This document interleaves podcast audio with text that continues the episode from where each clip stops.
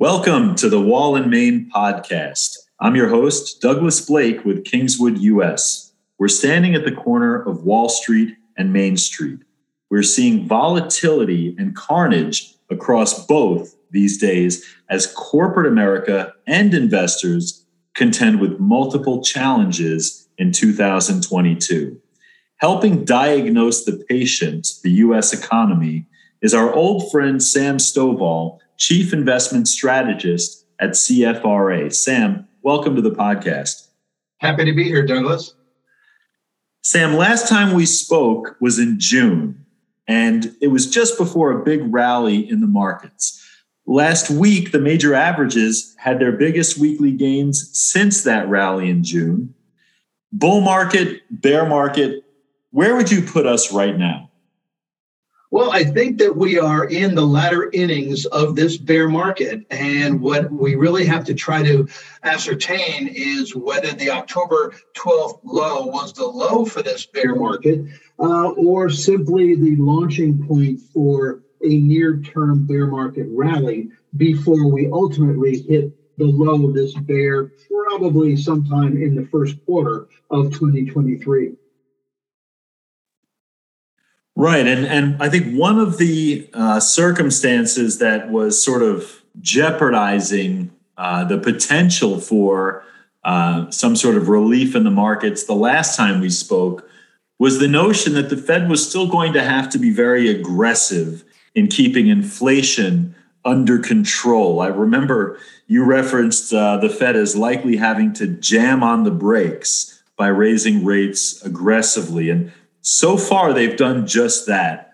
In fact, at one point Friday, the two-year note topped 4.33%. That's the two-year note before a report came out of the Wall Street Journal suggesting that some at the Federal Reserve were growing concerned about raising interest rates too far, too fast. How do you think we finish out the year? And what's in store for next year? Do we get the pivot? Well, I think we end this year possibly on a positive note. This is a midterm election year, and the market tends to do fairly well in the final quarter of midterm election years, even if we are in a bear market environment. Since World War II, we've had five of such periods. And four of those times, the market ended up being positive in October, and in five out of five, it was up for the entire fourth quarter. So obviously, that's an interesting historical factoid rather than a specific guarantee or forecast. But I think that investors are going to be paying a very close attention to the Federal Reserve. We do think that they're going to raise rates by 75 basis points in November. And right now, we're still thinking that they'll do the same in December. But the market's starting to think maybe the Fed will only raise by 50 basis points in December. And that could actually be a favorable sign. The question is, will the Fed pause, meaning raise and then not do anything as we head into 2023, or pivot? Will there be a possibility that the Fed will actually start to lower interest rates? Our belief is that the Fed will continue to raise rates through the middle of 2023 and then start to pivot and reduce the Fed funds rate to about, between 4.5 and 4.75 by the end of this year, and ditto by the end of next year after going up by 25 to 50 basis points midway. So one of the consequences of this aggressive Fed policy is globalization and the impact that this has on other economies, on import and export, and on the US dollar, which has been an absolute wrecking ball across the globe. We spoke shortly off camera, and I know you just got back from a trip to Portugal, and I was over in Eastern Europe part of the summer, and you can really see the impact of the strong dollar. How can we, back off the pedal with inflation continuing to persist here in the United States, but in the name of maybe giving some much needed relief to the global economy and to the U.S. with interest rates surging you know, aren't we sort of in a pickle here where we do have to stay aggressive towards interest rates, but we also have to be mindful of the collateral damage? Absolutely. And that's the conundrum that the Fed faces today. They realize that they don't want to make the same mistakes that were made in the second half of the 1970s, where they raise rates, they see that the economy is slowing, they then back off, either pausing or pivoting, only to realize, we didn't go far enough, and then have to reintroduce a higher rate program. So it was like 3 steps forward, 2 steps backwards, only to then have to do that 2 or 3 times. So I think the Fed wants to avoid that this time, and they realize that it could have a deleterious effect not only on the U.S. but also around the globe, because a lot of emerging markets and emerging debt is tagged to the U.S. dollar. So higher U.S. dollar, higher U.S. interest rates would have a negative effect on emerging debt. But I think the Fed says, you know what, that's going to be collateral damage, and that's something we might be aware of, but it's not going to cause us to change our strategy if indeed what we need to do is to bring down inflation.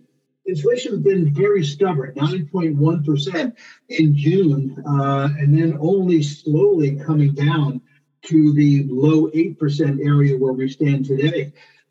We were expecting inflation to end 2022 at about 6% or so, but now that estimate is in the lower area of the 7% range. So it looks as if inflation will be with us for longer and higher. And you did mention emerging markets, and today, after some political changes over the weekend, Chinese ADRs are being obliterated. And I should say today, for the record, is the 24th of October, 2022. China used to be seen as the locomotive of the global growth engine. Is that still the case? And how concerned should we be about these massive drawdowns that we're seeing in these Chinese ADRs? Well, when they also reported a 3.9% gain in GDP, you know, their economy is fairly strong, especially since much of it has been shut down because of COVID. So the optimism is that once they do finally reopen, things should improve quite quickly and dramatically. But certainly Xi Jinping has been reelected. Now he's rivaling Mao Zedong in terms of duration and impact on the country. But he's also made some major changes to his party and the leadership roles. And so I think investors are worried that the new makeup is going to be less favorably inclined to capitalism. And as a result, we've been seeing a decline in many of these Chinese ADRs. I think it's more of a wait-and-see attitude, what kind of new limitations will be placed, and like rats fleeing a sinking ship, will we find that investors move away from China and gravitate toward more emerging markets in the periphery? You know, it's a really interesting year because a lot of times you'll have 1 or 2 headlines that raise your eyebrows. This year, it seems like they're coming from every corner of the globe. In the UK, we've got another prime minister. I think that's the third in 3 months. And with the bond being so volatile, the pound being so volatile in the past few weeks, the past few months. What are we to make of the situation in the UK? Is that something we should keep our eye on for the global economy? Well, I think you have to keep your eye on many facets around the globe, and the UK is certainly one of them. I think it simply adds to investors' conviction that they need to be parochial in nature and focus on the US rather than trying to broaden their allocation across the entire globe.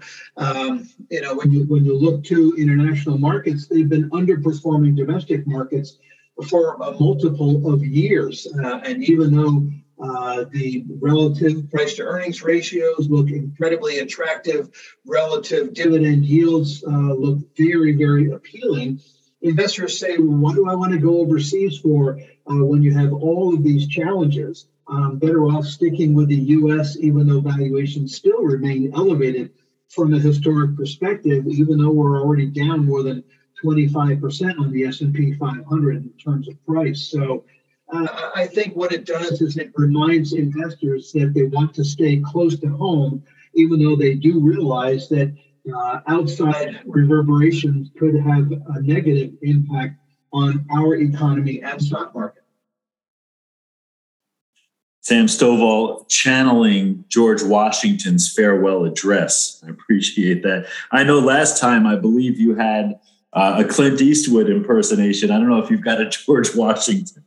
As the war rages on in Ukraine, this is one of those headline risks that's very hard to quantify.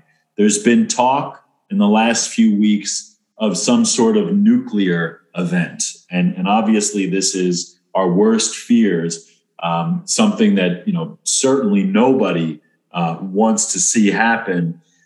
But I did want to try to get a sense, and since you are the master of contextualizing just about anything, I wanted to dig into that encyclopedic knowledge that you have. What sort of comparison should we draw to something like that happening? Would it be, unfortunately, World War II? Would it be September 11th? What happens to the global economy? What happens to the financial markets if, God forbid, something like that were to transpire? Sure. Well, there are some periods in time which you can make reference to. This is in 1956 was a year in which we did have 3, 4, 5, 6. So that was an election year. So it's not a midterm situation as we have this year, but we did have a recession. We did have rising interest rates, and we had two geopolitical events. You had Gamal Nasser seize control of the Suez Canal, which prompted a military response by England and France. You had the Hungarian uprising, which was squashed when tanks from Russia rolled into Budapest. 1962, which was a midterm election year. You had the Cuban Missile Crisis, which really was a period that did see the U.S. and Russia go to the brink of nuclear war. Also, you could look to 1990 in a less threatening kind of environment. We did have a rising interest rate environment. It was a midterm election year. We had a recession, and I believe we will have a recession this time as well. Anytime the year-on-year change in headline CPI exceeded 6.5%, we endured both a bear market and a recession. And then lastly, in 1990, we did have military situation when Iraq invaded Kuwait, similar to Russia invading Ukraine. So there have been periods in time in which we had threats from the economy, from the Fed, from geopolitical events, certainly not as severe as tactical nuclear missiles, other than 1962. But I guess, you could say that this too shall pass, or hopefully this too shall pass. That question was not given to Sam in advance. And the fact that he could conjure up that detail, the response is just incredible. Really, I don't think there's a mind like it on Wall Street. And we're so appreciative to have you here.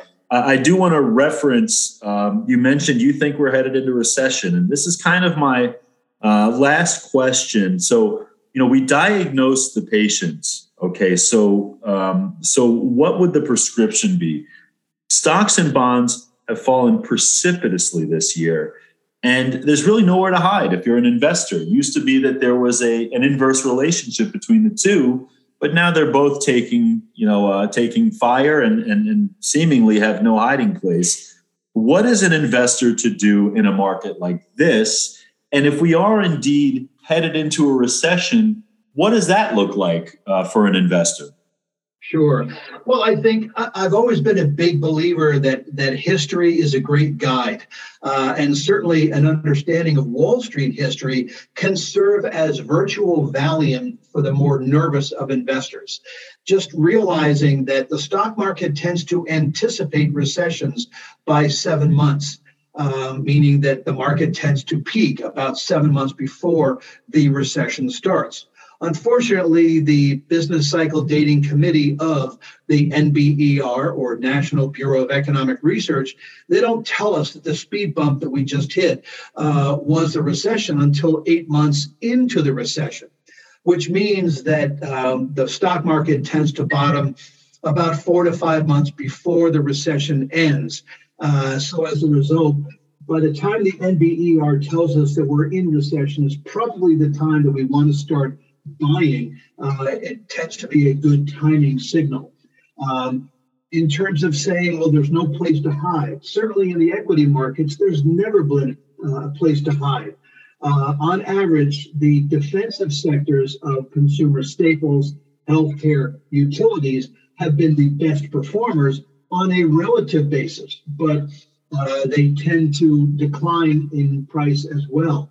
I like to say that investors are like fainting goats, you know, sneak up behind them and yell, bear market, and the limbs will freeze, they'll fall over, and you see the stock market aligning into the defensive sectors, consumer staples, healthcare, utilities, and the worst performers being the growth areas like technology, like industrials, like consumer discretionary. But then as time goes on, the threat is diminished, the limbs start to loosen up once again, and investors re-gravitate toward the growth areas. So I think that we are seeing that now. But you are correct in that rarely have we seen, in the last 20 years, we've only had 3 times in which we have had both the stock market and the bond market post negative returns in a full calendar year. This is one of those, even though we're not out of the full calendar year just yet. But if you go back to 2018 and also 2015, we posted negative price changes for both the Bloomberg aggregate as well as the S&P 500. But in 18 and in 15, the declines were less than 5%, where for a 60-40 portfolio, whereas today, a 60-40 portfolio is down almost 20%. So we are in uncharted waters in terms of the carnage that a 60-40 investor has had to endure thus far this year. And certainly nothing compares with it, at least over the last 20 years. Yeah, and I think that's the question. You know, everybody wants to kind of make it back here, and you know, just doesn't matter what side of the market you've been on, you've had a bad year. Can you make it back in a recession? Can stock prices and bond prices rise in a recessionary environment?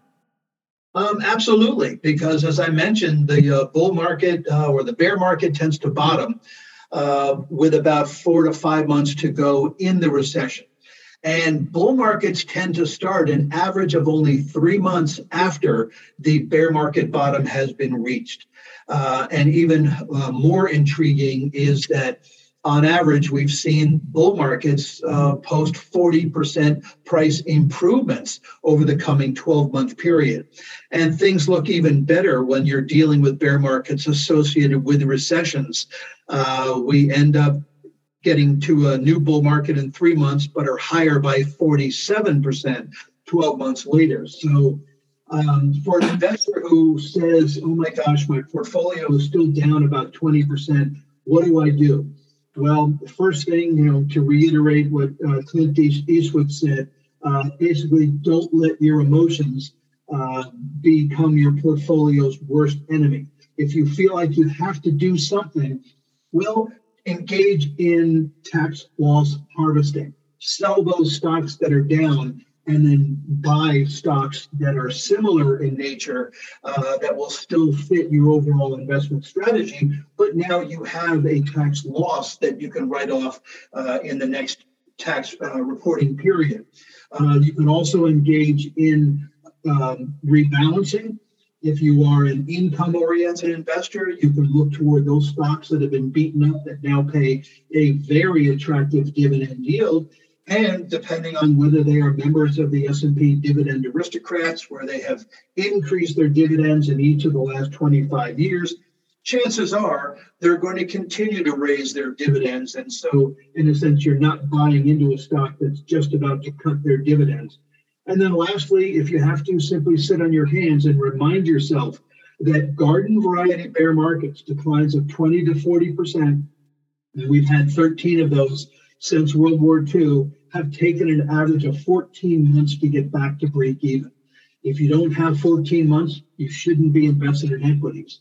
And so the speed with which that vacuum of valuations gets filled is head spinning. So I would tend to say, try not to become your portfolio's worst enemy, and you'll be happy you did so. Reminded of the phrase that there are times to go long, there are times to go short, and there are times to go fishing. Exactly. And I also, I want to let you slide, but it's so good. Remind me again what it was that Clint Eastwood said. A man's got to know his limitations. And I find that a lot of investors, their limitations are they're so indecisive. Their favorite color is plaid. They're so impatient. They get upset if they miss a slot in a revolving door. And they're so emotional that in this day and age of instant information, they can experience both fear and greed at the exact same moment. Absolutely. Man, that is good. And I'll tell you, that these markets, investors can climb that wall of worry, but this is like a tower of terror. So there's nobody that I'd rather have to kind of talk us down and to allow for the cooler heads to prevail than Sam Stovall. I know that Einstein once called compounding interest the eighth wonder of the world. So we've got the seven, then we've got eight. I'm going to go ahead and I'm going to call Sam Stovall, the chief investment strategist at CFRA, the ninth wonder of the world. I don't think that one's been taken yet. Your brain and your ability to contextualize just about any financial events, cataclysmic or otherwise, is unrivaled. And it's really a sight to behold. And I'm so grateful that you're giving us the opportunity to bring this to the listeners of our podcast. Again, I'm going to have to try to coax you back on down the road as you help our listeners navigate these treacherous waters. And we really appreciate you coming on. Well, thank you for making me blush in public, but I'm more than happy to. Thank you, Douglas.